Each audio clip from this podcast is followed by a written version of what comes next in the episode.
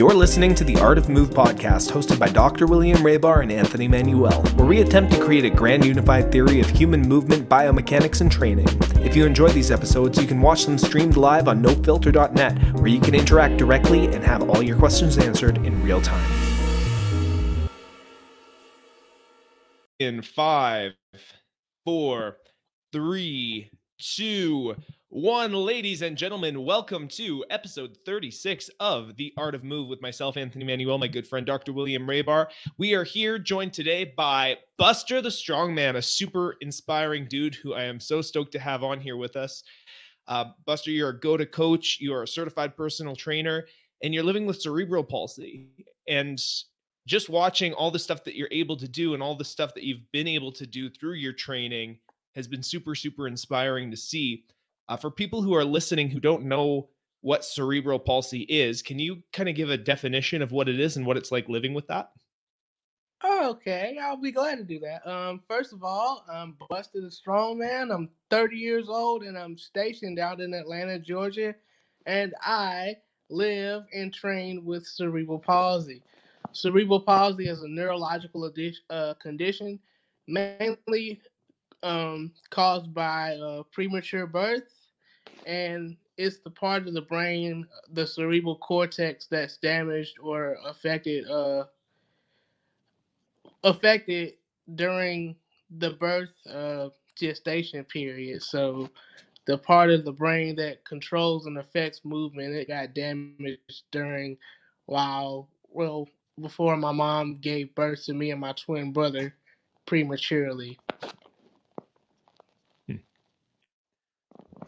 So what was it like um, growing up with that? Was it it was hard to use your body, and um, I'm assuming that your your parents had to had to help you out. Where did that um, physical journey start for you? Um, I would like to say my physical journey started very early. One of the things I had to, well, my parents made sure of is that I learned how to do things the way I had to learn how to do them.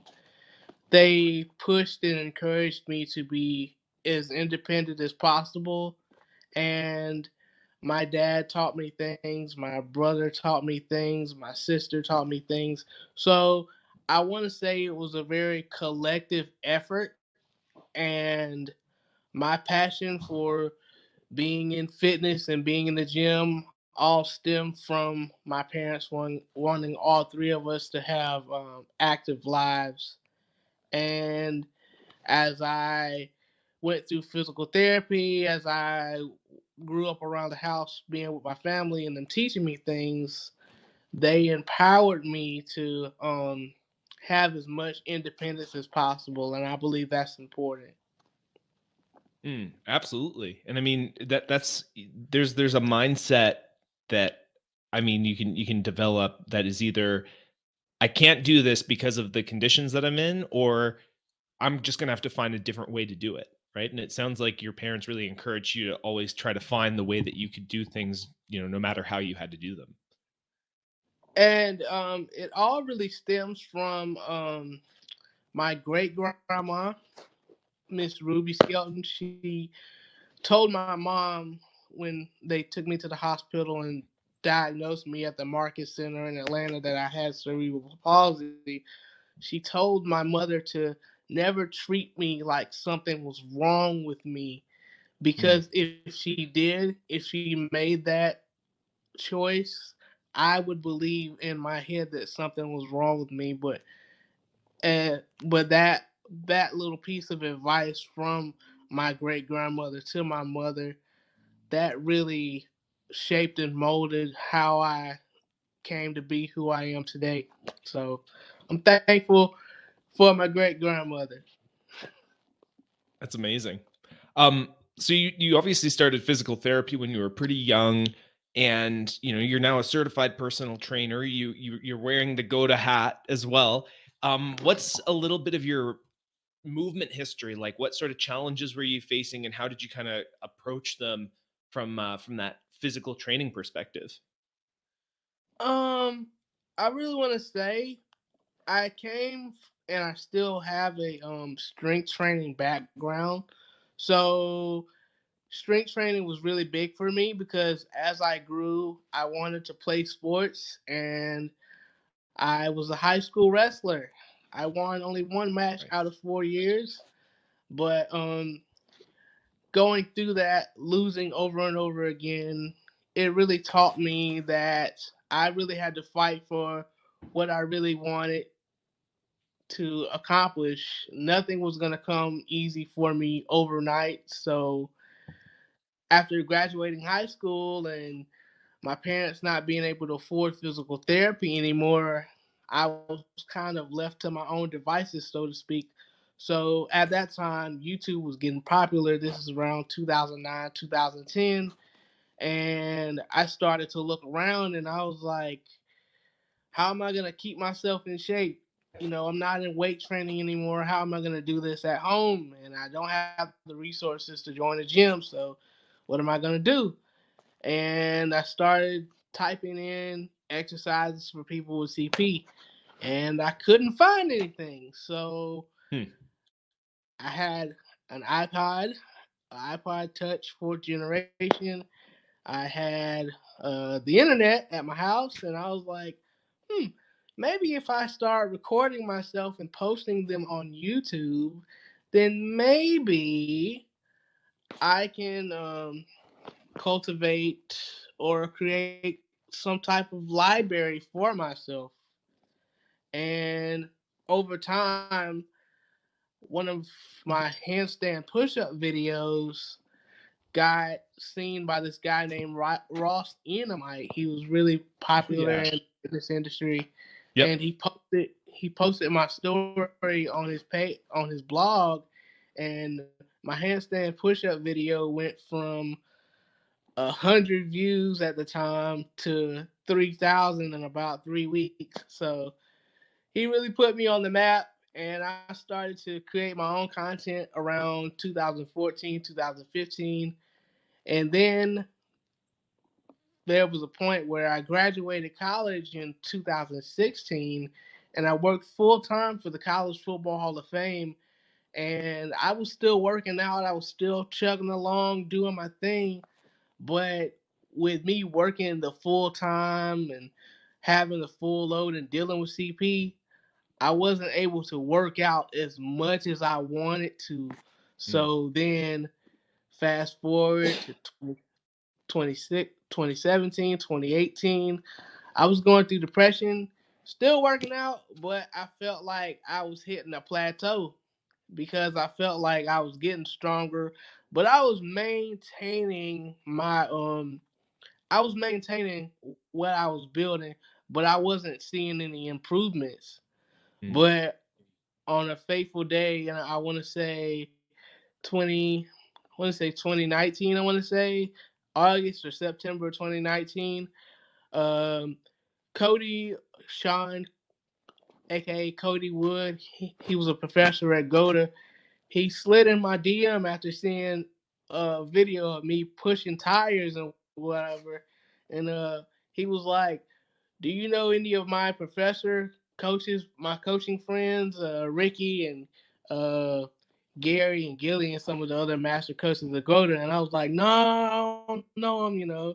I was like, who's this guy? He was like, I want to help you, man. I want to help you walk. And, you know, before then, you know, I was in the tub taking a bath. I was just soaking. I was at a real low point, and I was like, Lord, I'm never gonna walk. I'm never gonna, you know, achieve my ultimate goal. You know, you know, because that's one of my dreams. I want to walk, I want to run. Da da da da. Get out the tub.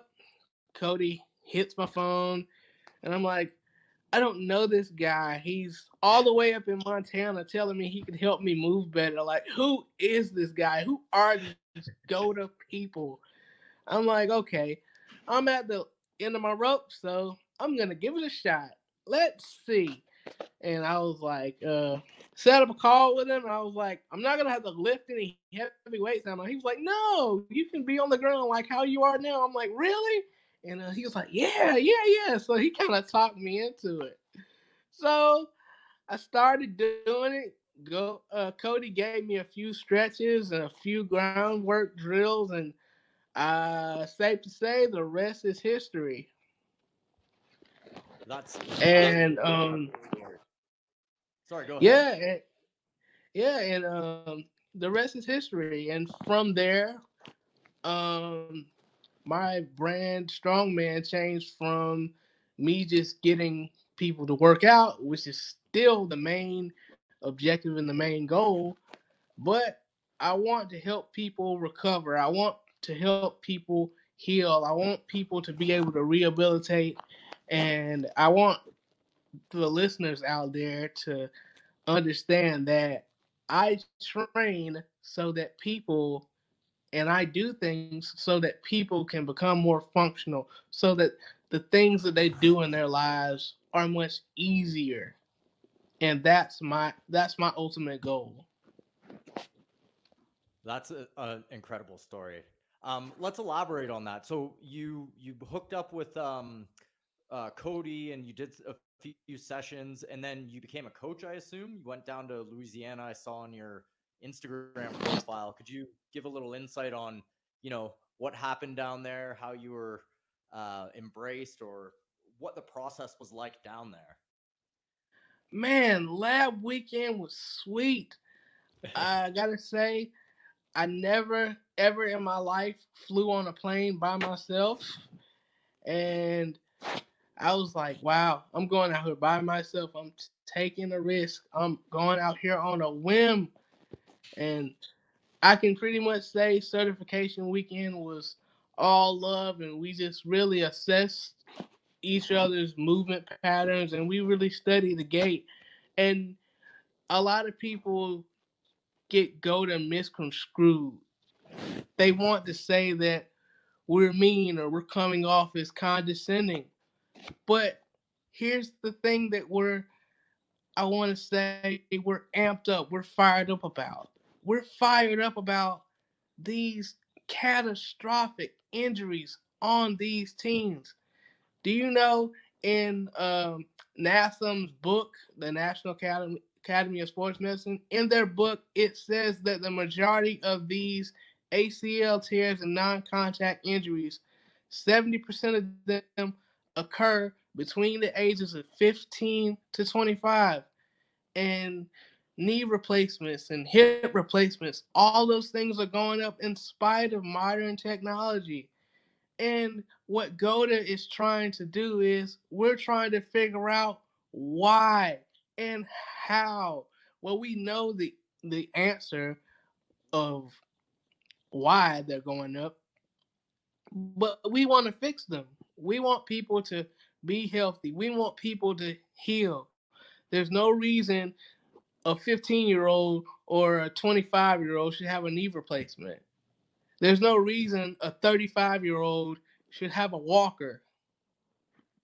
In in my opinion, when there's practically a much safer way to um to work out without putting heavy loads of weight on your back and injuring yourself because your spine's compressed.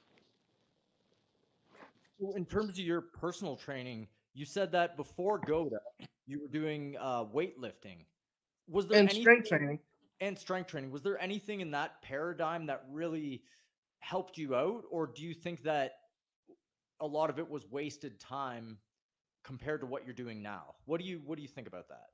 I would never say anything is wasted time because um what we learn at one period in our lives can always translate over into another period. So I feel like it can it can always carry over.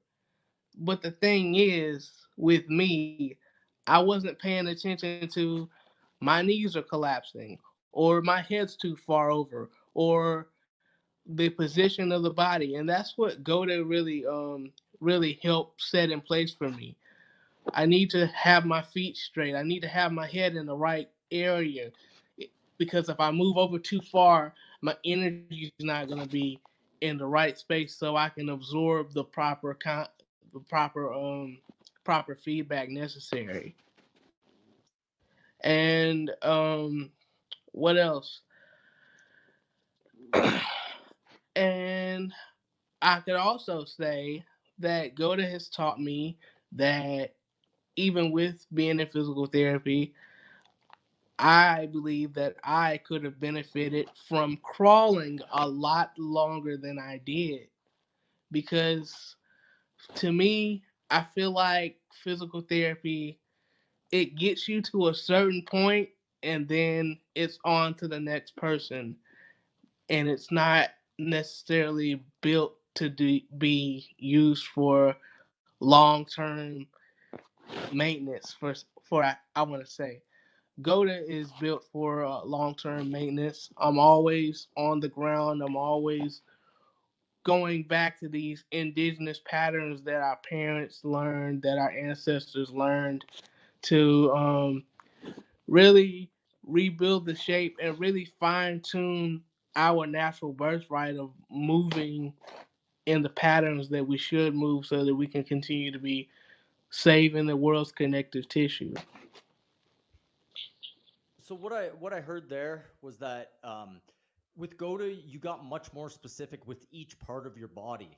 Now, mm-hmm. for you having a neurological condition, this sounds very important to be very very specific with what you're doing. Is that what you found? Um, and maybe you can go into specifics on that. Like, let's say your you know your default foot position, your default uh, um, femur position, how that has changed. So maybe we can go up the body or however you like to parse it out and and give us an insight on your see feel there.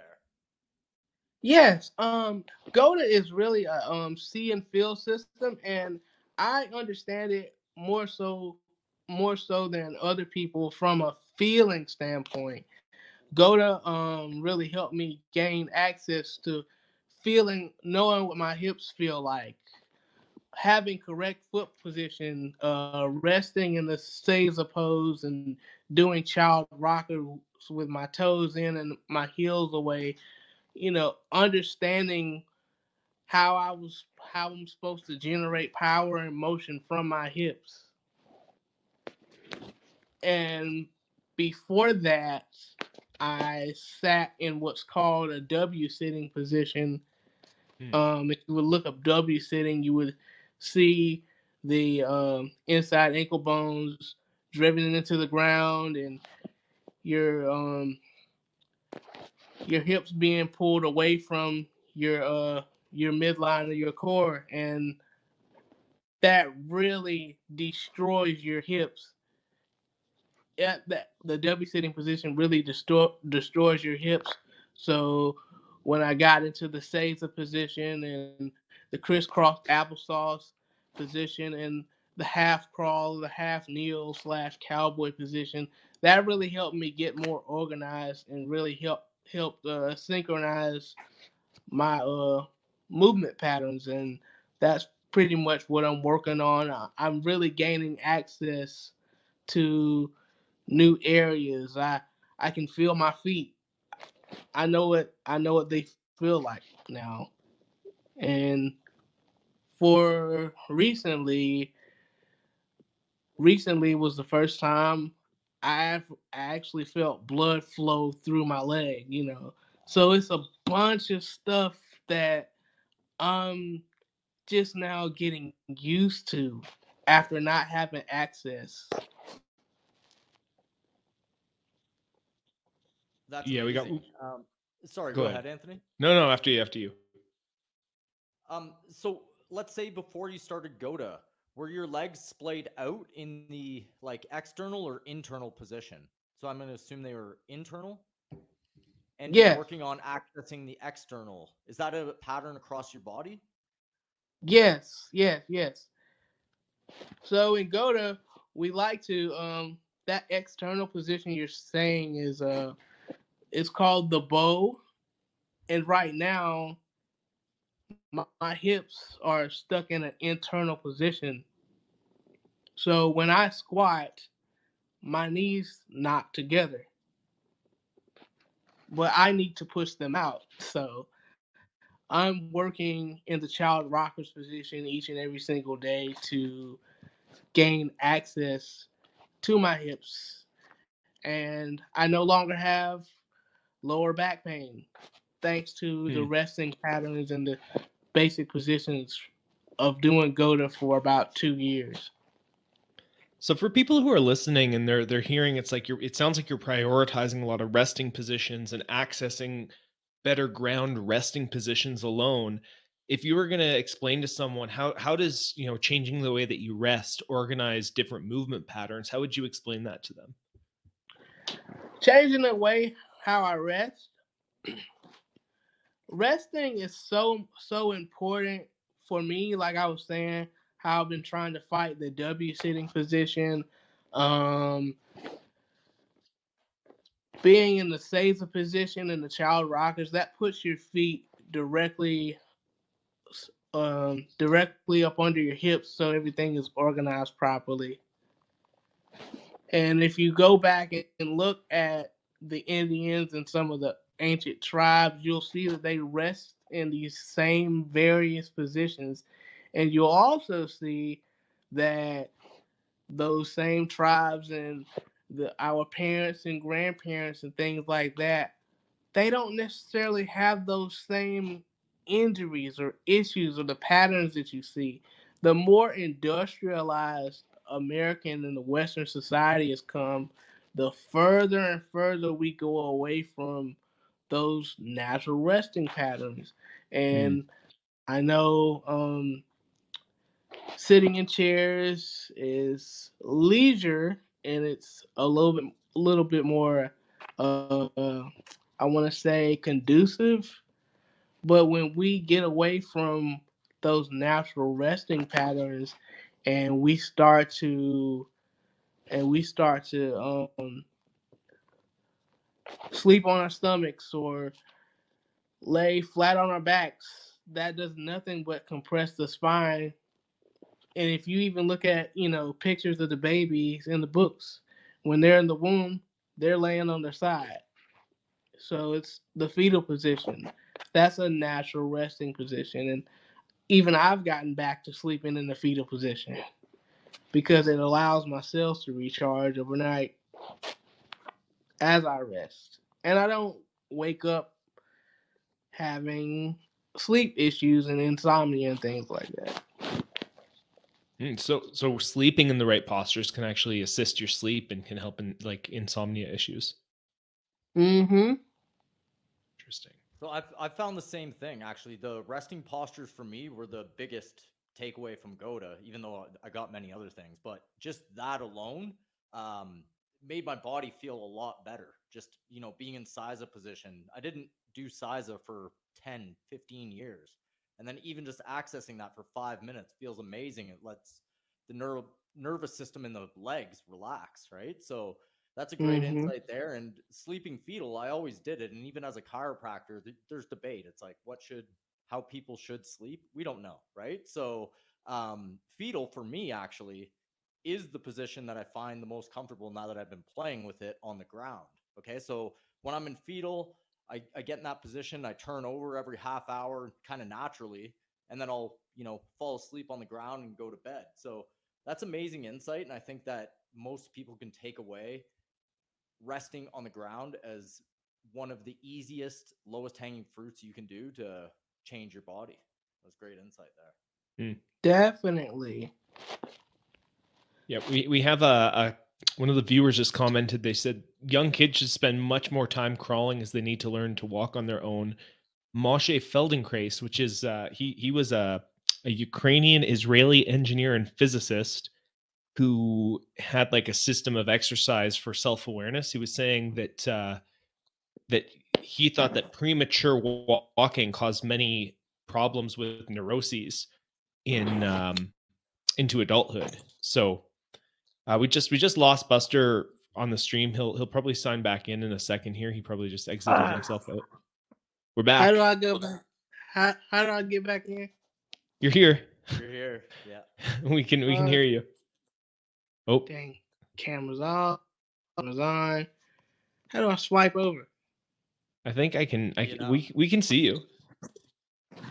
I know, but my phone is on the settings. I Uh-oh. was checking the chat. oh, uh, let's see. Uh, no, don't exit. Uh, come on.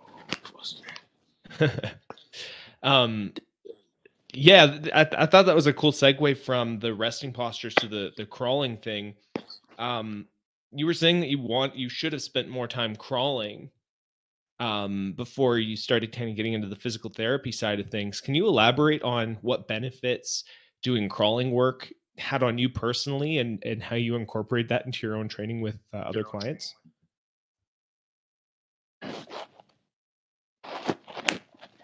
Here I am. I'm sorry. No worries, man. No worries.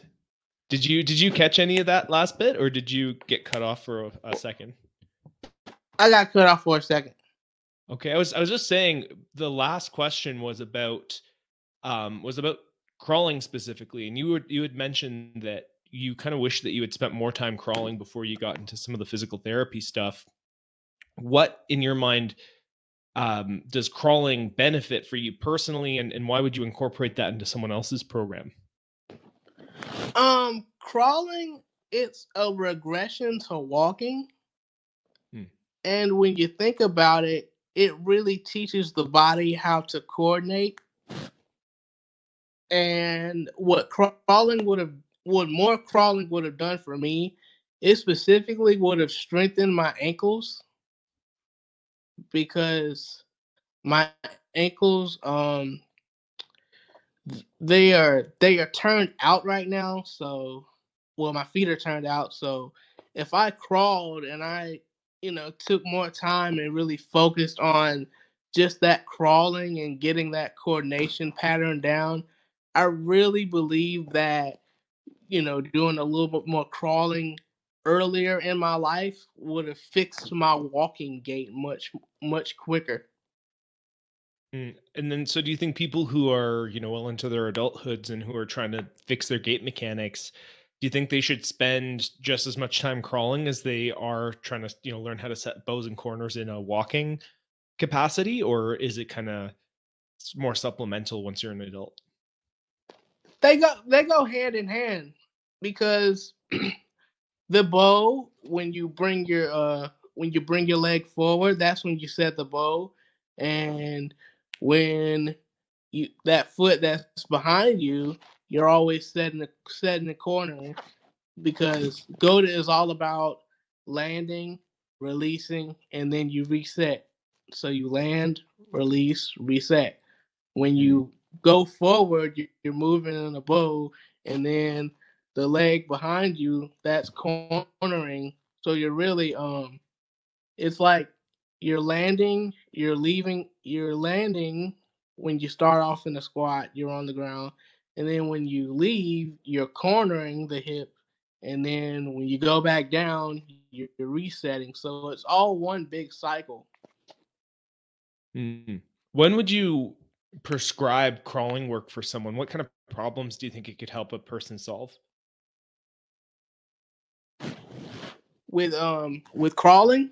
or just yeah. a GOATA regimen period i mean if you say say you have a client and they're struggling maybe they'd be struggling with a like the cornering like what what point would you prescribe crawling to someone who's trying to practice GOAT or just in a program in general um first of all i would need to assess um how well they could crawl mm. and if they couldn't crawl very well I really get them into some of the groundwork drills, uh, doing child rockers, uh, going side to side in a 45 degree set. And then I would also have them do um, toe tuck rockers, which is where you tuck your toes and you just rock back and forth because when you tuck your toes and when you're rocking and you're doing, you know, that particular drill, it fixes some it it helps somebody that doesn't have an arch in their feet. Uh, the toe tuck rockers also helps someone that has crooked feet like me. So, I toe tuck rockers is another drill that I do each and every single day. I also have a pigeon hip stretch that I do every single day to really help open up my hips. And I can also talk about the bow and corner within the uh, hip stretch as well. Yeah, so so let's talk about that. The the bow and corner. Um, you you were saying you. I can't hear you. Um, can you hear me now? I can still barely kind of hear you. Can you hear me, Anthony? Yeah, I can hear you. I can hear you okay. My volume's pretty maxed out, but like your your volume's a little low today. Okay. Um, well, I was saying you were saying that you uh, have trouble accessing the bow. Other than the pigeon pose that you were just saying, is there any other um, GOATA movement that you do to try to access that bow to try to get it back? Yes. Um, I also have this drill where um, I stand up against the wall and I put like a yoga block in between my uh in between my legs and I stand in what's called the GOATA deck. And the deck is just there as like a, a placeholder to hold my feet down.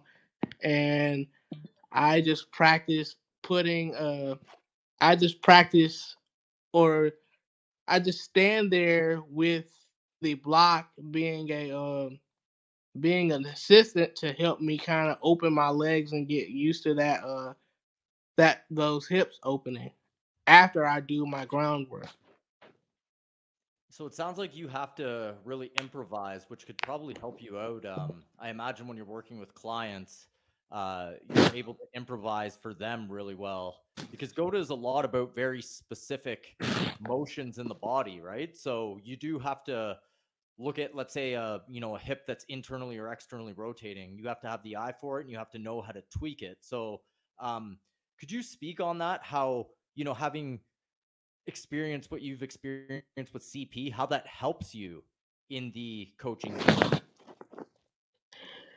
That really helps me because it's um, like you were saying, it really does help me improvise for um, clients that have specific uh, conditions similar to mine.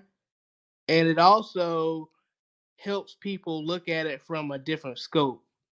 You know, a lot of GOATA movements you see people standing, but for the most part, I'm on the ground and most people don't take the time or understand that the underrated component about GOATA is the groundwork.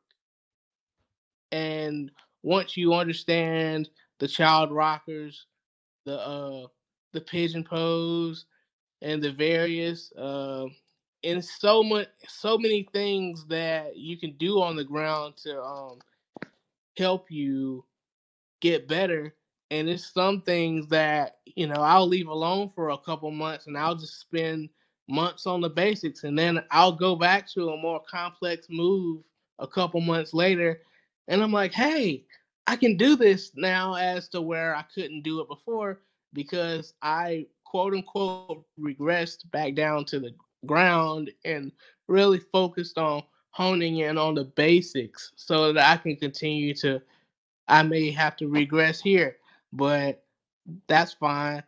You know, once I master or feel like I'm comfortable, I can go back up. I can go back up, I can go back down. And if somebody needs help in a specific area, I can prescribe this and I can get help with this. And after a while, over years and years and years and years and uh, every day doing what I call do- daily doses, I I eventually saw improvements, and I was able to help someone else. A year ago, one of my clients he wasn't able to do a complete squat or a complete hinge, but thanks to the programming that I gave him, he can do a squat, he can do a hinge, and he still uses my method and some of the things that I've taught him through GOATA till this day. So I'm happy and excited about that. Yeah, one of the things that really blew me away about adopting some of the GOATA stuff is I, I regressed way back to the most basic stuff as well. A lot of the stuff that I was doing was just child rockers or even child rockers with a little bit of a leg corner. And that was like 80% of what I was doing. And I was shocked at just how, you know, I was implementing just these basic basic movement patterns and this is after years of trying to do like really complicated gymnastic stuff really convoluted mobility drills. Like I was doing everything that I could to just feel comfortable in my body and feel mobile and to feel good. And it was just doing this this basic groundwork more than anything else that made my body feel so comfortable. And even now um, you know i'm running like miles a week that which doesn't sound like you know anything crazy but i've never ran in my life and i'm not stiff i'm not sore. Like i remember when i was weightlifting or i tried to do cardio i could push myself pretty hard but i'd be like stiff and sore for like days at a time afterwards. And right now it's like I'm, you know, I'm doing GOATA and I'm running and I'm, you know, doing these drills and I'm pushing myself hard sometimes doing this basic stuff. But my body always feels good. you know, it's one of these things. It's like I don't have right. I might be sore, but I'm not bound up in the same way that I used to be when I was training hard. Exactly. I train six days a week. and when I was weightlifting primarily, I could only train, I'd say maybe three to four days a week. But I like training so much. It's uh, so much of a wonderful hobby for me, not only because I have to, but I actually like doing it. Uh, I'm glad I can train six days a week. I don't do anything on Sunday. And I might slip up and do a little bit of something on Sunday, but for the most part, I work out six days a week, twice a day. What's your routine look like right now? If you're doing you're doing double um, sessions. Um, let's see. Um, I work out every morning once I get up, have my daily prayer and watch the news and things like that. I'll work out for about 30 minutes just to get my body going. And if I have a client, I'll prepare for them. You know, normally I have a client at eight in the morning, and then I have a class on Thursdays but pretty much, I get most of my recode work done at night because uh, college basketball is always on. So I'll wait till the game comes on and I'll just listen to the game. And the games last about two or three hours. So I'm just really just on the ground getting it. Uh, just just really working, just hundreds and hundreds of reps. Like I get to a point where I don't even count. you know, I train for reps and I also train for time, you know, and I'm and I try to make sure that everything's perfected and correct correct form and everything like that. And I post videos just to show people what I'm doing and people have noticed that my training has changed over time, but it's all about that all comes with maturity. And I feel like with mature uh with age and progress and you understanding your body and doing what makes you feel happy and fulfilled, I feel like that's important. Absolutely. Um, I, I have to ask. I, I saw a video of you doing handstand push-ups, um, and I, I was wondering how how did you get that strong? How did you get to the uh, ability to do a handstand push-up or multiples? Man, um, handstand push-ups. Actually, I've learned how to do those by accident. You see, growing up, I always knew how to do a handstand. My uh my mom and dad had got me, my brother and sister a pool, so my mom said I'd be like eight or nine years old doing handstands in the pool. So I always did handstands. But when I got to high school, I want to say it was like 10th grade, and I was at wrestling practice, and the and coach was sending everybody on a water break, and he's like, uh, Buster, go take water break. And I was like, I'm good, coach, I'm good. So I'm doing like handstands, and I'm trying to walk on my hands, but I press up and then I fall. So I'm like, dang. I'm like, so I try again and I press up. I'm coming down, and then I did a push up, and I was like, "Whoa, what the world?" And it's like, you know, everybody was clapping and happy, and I was like, "What? I can do handstand push ups." So the thing was going to different areas in the state, wrestling and things like that. My coach would always get me to do like a set of handstand push ups in the middle of the mat where everybody could see. So all you can see is kids' eyes just going like this, and opposing parents and opposing teams be like, "Who are these guys? And who is this guy?" so I was kind of responsible for putting a little fear factor into some people. And needless to say, it worked. That's awesome. How do you make those go to inside wrist bone high as you're doing them, or pretty much? I don't I don't do handstand push-ups as much as I used to anymore because I was that's all I became known for, and I really wanted to be uh be more diverse as I became a personal trainer. So I just I just whip them out every once in a while, you know.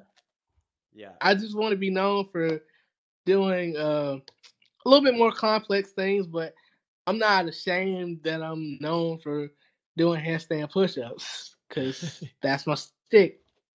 Sometimes that uh the algorithm pushes it out on uh, Instagram. That's probably why I saw it there. I uh, do, do, do you keep any of the strength training component right now? Because I'm I'm I'm pretty much like adopting GOATA as like my full time training and movement practice. And one of the things that I get asked a lot is like, well, are you keeping any of the strength training stuff that you're doing?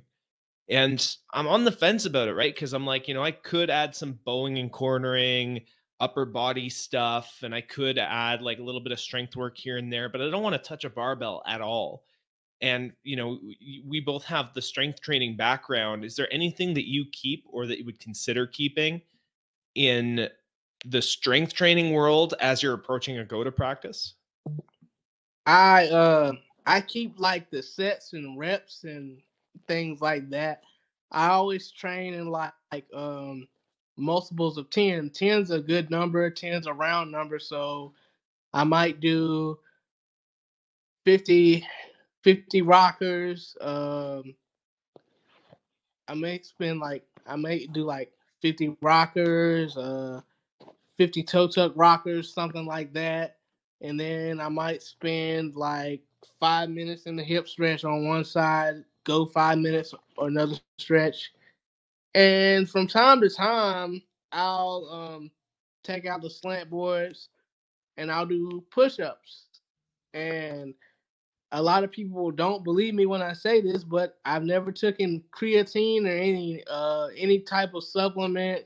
You know, people look at my physique and they're just blown away. And my mom, to this day, she keeps asking me if I take anything, and it's like, no, mom, no, I do not take anything.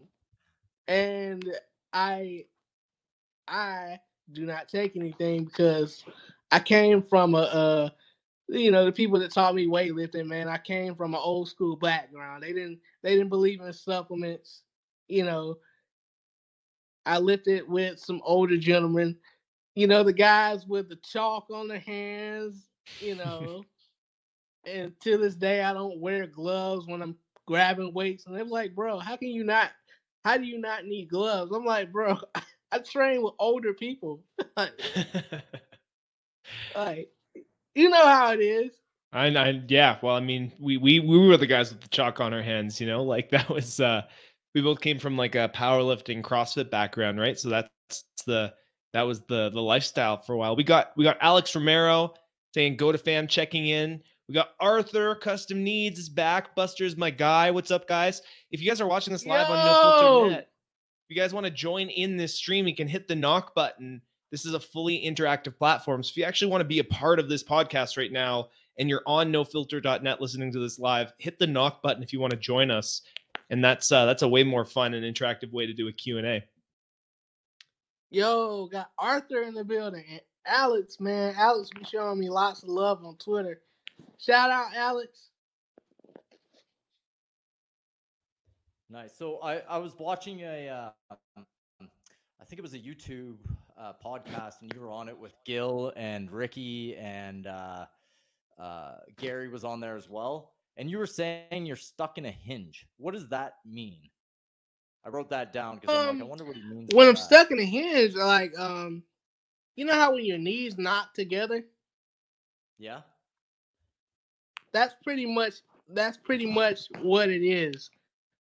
Uh, back then, my knees don't knock anymore. By the way, you know, GOATA help with that too. But anyway, back then when I was walking, my knees would always touch and bump together. So I'm like stuck in a hinge. And cornering was the only thing that I was good at by default because I was stuck in that hinge. so that's kind of a, a running joke that me and Gilly kind of have with each other. So in, in terms of functional results, how how um different is your gait now? How much more improvement have you had since GOATA with actual functional movement of your gait? Um, with my gait, um, that's still an ongoing process, but I no longer walk with my walker anymore. I'm pretty much uh pretty much mobile and I can get anywhere I want to and I don't have to depend on my walker. Uh, there was a point in time where, you know, if I forgot my walker, I would be having these uh, moments where I felt like I was going to fall. And, you know, through GOATA and having more confidence in my body and being able to move and being able to be more durable, I no longer have those trepidations. And I'm working on trying to continue to build my body so I can test how good I can run. In about, I want to say October, November around my birthday because I ran back in like uh last year, November, and it got a lot of likes on uh, Instagram and whatnot. But uh Gilly, he kind of dinged me and he said, "I know you want to run and stuff like that, but you know." You gotta just take your time. You don't want to run on flat tires. I'm, like, I'm gonna I'm gonna try it again in November though. So that gives oh, me enough time to build up for it, you know. I do the year long progress. Yeah, I think Gilly's huh? right on about that. I was uh I was sprinting about two years ago when I realized that I was dropping inside ankle bone low uh to the max on my right, and I'm like, you know what, I'm gonna give up sprinting for a couple of years and just do a little bit slower runs and make sure I'm built back up to get to a place where I'm confident in doing that. So I think you're correct in, uh, or Gil was correct in slowing it down a little bit. But yeah, I'm looking forward to that post when you do it. Yeah, um, but that's what I was telling you about the crawling and the regression phase of having to regress down to um simpler movements. A lot of people look at regressions as a bad thing, but sometimes we need to regress. Sometimes we do need to go back to the basics and really really build that structure and and that's what I feel like I'm going through now with the groundwork. I only do like four basic drills right now. The the rockers and you know the the going side to side the 45 degree rockers really learning how to load my hips and things like that. So uh, I like to keep well I, I'm in the process of keeping my regimen simple, but I will throw variations here and there so I can show people my progress. Mm. When people are doing things like let let's take the child rocker. When people start doing child rockers, what do you see people doing wrong a lot of the times? Is there is there like a wrong way to do child rockers? Um, there there's a wrong way. Some people um they come too far forward, and the best thing to do is to go as far as your body allows you when you start breaking down, when you start going too far forward and you're about to fall flat on your face, uh, stop. and you got to also make sure that you're able to keep your toes toes in. You can't let your uh can't let your feet collapse and uh go inside ankle bone low because when you let your feet collapse and you're going inside ankle bone low, that goes back to that uh creating that valgus pattern or that 90-90 pattern that you see commonly where people have their inside ankle bone driven into the ground and it's like that destroys your hip because mm. it pulls your hip away from your core. Interesting. You know, I used to do the the 90 90s all the time when I was in CrossFit because I thought it was like, oh, it's a hip mobility drill. You're getting the internal and the external rotation. You're saying it like destroys your hips because of how it's pulling your hip distally from your hmm core. And it's not a lot, and you're not necessarily you're not you're not getting the proper rotation in that ankle, Hmm. and it's not necessarily a safe pattern that I would want my clients or anybody to train in. Yeah, I found the same thing. Like um, right now, I'm doing GOATA and staying in, in the math, staying in that 22-5 uh, territory. I've been d- getting a lot more out of the stretches. I, I would say they're more loaded stretches than I did when I was going, you know, full 90 degrees with the hips, making sure that everything's on the ground. It just works out better in the end when you're keeping in the GOATA math. So that's a good insight there. Definitely, definitely. I like uh I like doing doing like the hip stretch I was telling you about. That's really helping me uh really open my hips and gain access to different different areas that I haven't felt before. So I'm just gonna keep cranking along with those and I'm gonna continue to practice walking too because I can even notice and Arthur can attest to this, my left foot is getting straighter and straighter month by month. So uh, I'm happy about that. Uh, my right leg, my right, my right side is my weak side, so that's pretty stubborn, but it's coming along. It's coming along. When you have a weak side, do you spend more time on that side or do you pretty much do equal amounts of work for both sides regardless? I have to uh, spend more time on the right side because I'm uh I'm having to really get down into the to the hip capsule or whatever's um whatever's ailing or what's really sticky and that right side is really sticky. So I'm I'm like maybe if I spend one minute on my left side, I might spend three to four minutes on my right side to make sure, you know, that I know for a fact that it is loose and that I can move fluidly through space like I should.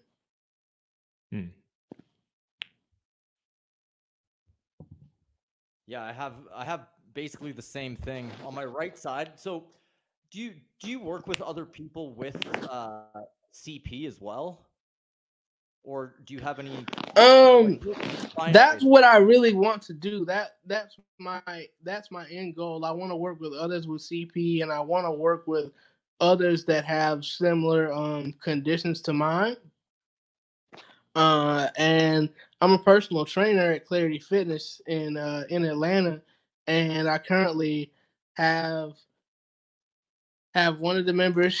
She attends my class every Thursday. Her name's Elizabeth, and she's in a wheelchair, and she's not quote unquote as uh mobile as I am per se. So she can't necessarily get down on the ground per se, but she can um we do work out together. We do work, you know, with the weights and we just work within her capacity and she really enjoys the class.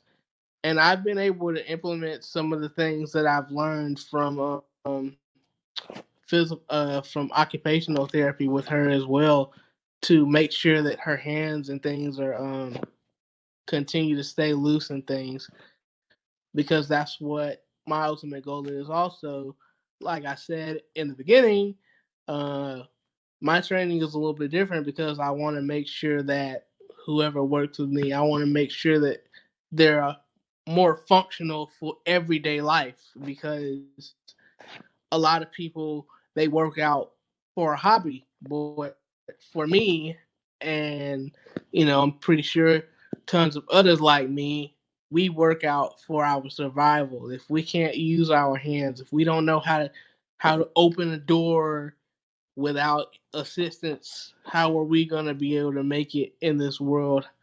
How are we going to be able to function and that's what i that's what my ultimate goal is so i even have hand drills that i do on the slant boards to make sure that my hands and my fingers are, are um functioning properly Could you speak on that a little bit? What, what are they? What are those? Uh, Um, those drills? My drills. See my hand? Yeah. See my hand? Yeah, yeah, we can see it. Like for example, I will hold my hand out and I'll just do like this. Yeah, so And touching then touching your thumb to each Ow. finger. I'll Open my hand and then I rotate my wrist and then I'll go back in the other direction. And and on the slant boards, I'll um because they're rough, so they're rough, so I'll put my fingers together and I'll practice opening them and I'll close them. I'll open, close, and then what else? I'll practice bending my fing uh bending my fingers because that gives that gives the same effect as uh, the toe tuck rockers.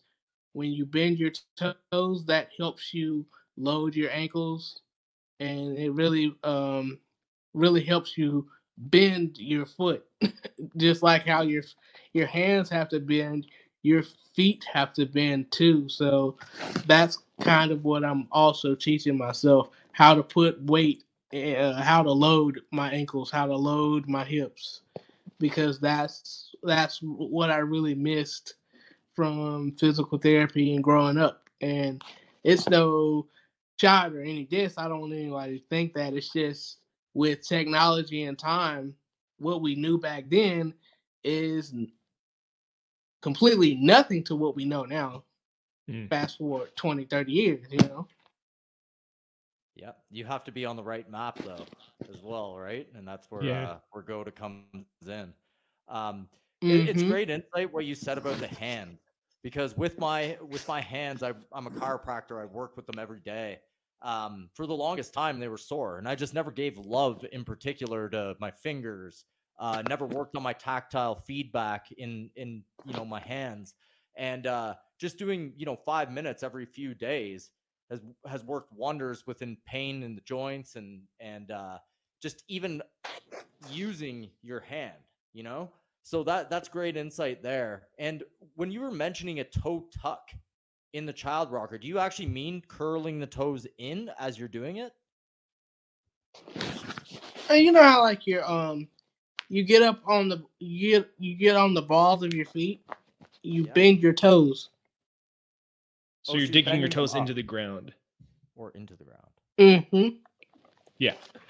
So it's like it's almost like you would be stretching them out as you're putting you're pushing the ball of the foot into the ground while the toes are stretched in that child rocker position. So when you when you rock back, presumably you get that stretch in the ankle and the toes.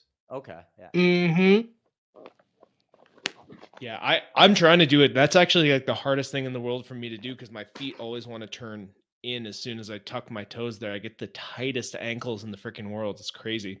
So I'm gonna have to I'm gonna have to do that. I'm gonna have to put on some college ball and just spend two hours doing those toe rockers. Definitely. They were they were uh they were a bit difficult for me when I first started doing them too. Uh and doing the toe tucks, man, your hips feel so narrow. and I'm like, I've never gotten used to the narrow feeling, but I'm like, I just gotta keep doing it, you know, because Hmm. uh like Shaquille O'Neal says, the definition of excellence is anything you do repeatedly, good or bad. That's that's very true. So I want to I want to put out a last call for anyone who wants to ask questions who's watching live right now. If you guys want to hit the knock button, you want to join, now would be the time to do it because we're going to be wrapping up kind of soon. In terms of um, mindset stuff, because I think you have one of the most optimistic, positive, like mindsets in the world. Where do you see people's mindsets kind of falter, and what advice would you give for people around mindset? uh mindset for me um you have to have an extraordinary amount of belief in whatever it is that you set your mind to. You know, I'm from a small town of Thomaston, Georgia. That's a town about an hour and a half south of Atlanta. And a lot of people, how could I say, there's not too many high expectations if you're born with a disability into the world, period. But when you have God, when you have parents, and when you have family members that tell you what you're going to do, give you this blueprint that you have to follow and you're going to follow, and you know, you have the right support system around you saying that, yes, yes, we believe in you. Whatever you touch, we're going to support you. And my family and my friends have always been there to support me and to lead and guide me into the directions. And the best thing that my family ever taught me, especially my father, was nobody in the world owes you anything. You can sit around and you can cry and you can pout all you want, but it's not going to change anything. It's not going to change because if you stay in one place and if you're going to give up on yourself, then there is nothing that you're going to do to change it. There's nothing that you can do. But once you take that first step, once you take that first of effort, just that one inch, that's what makes that's what makes it worthwhile. And and I can say to myself that I never believed I was the smartest person. I never believed that I was the strongest, and I damn sure I wasn't the fastest either because I couldn't run without my walker. But the thing that I did do was I tried, I failed, but I kept trying until I got it right. I kept falling, I kept getting back up. I got knocked down, I kept getting back up. You know, you know, like I say, I lost 150 wrestling matches in my career and I got frustrated. I got tired, but I kept getting back up because I believed that eventually I was going to be able to break through. So that's that's my that's my whole thing. Um you got to always believe in yourself and always remember that nothing lasts forever nothing in life truly lasts forever. So I just want, want everybody out there to put whatever is they believe in, whatever whatever gift hone or they feel like they want to uh, attack or accomplish, then do it. But you got to be able to be on the right path. You got to be able to find the right support system but it starts within it starts within yourself saying that self today is the day i'm to make a change for the better today is when the day where i'm going to get up off my couch today is the day where i'm going to finally start that business or today's the day when i'm finally going to ask that girl out i've been wanting to ask you know quote unquote but anyway that's pretty much my mindset, and that's what I really want to encourage people. That's sage and timely advice. uh, I'm gonna play that back, really. Yeah, um, we're gonna. I'm gonna save that as a clip. That's that's gonna be my new ringtone. like I'm gonna listen to that every day, man. This is uh Buster, I'd like to thank, thank you for for coming on. That was uh truly inspirational. I got a lot of great tips from you there as well. So uh we'd love to have you on again. Yeah, and we will we will have you on for another Anytime. episode, man. Thank you so much for joining. And for everyone who is listening live, thank you for joining us on nofilter.net. If you're listening on Spotify or iTunes, you can help us grow this podcast by leaving a review, sending a rating, and sharing this with your friends if you found it useful or inspiring. Um, you can also see our upcoming shows at nofilter.net where we do these live streams that you can interact with. You can enter the live chat and you can even hit the knock button, join in and chat with us in person. This was episode 36 of The Art of Move with Buster the Strongman. If you wanted to see Buster on Instagram, he is at Buster underscore the underscore strongman. Go check him out. He has awesome content. He's a great dude, and we're looking forward to having him back on. Thanks so much for joining us today, Buster. You too. Yeah, we'll Take see you later, guys.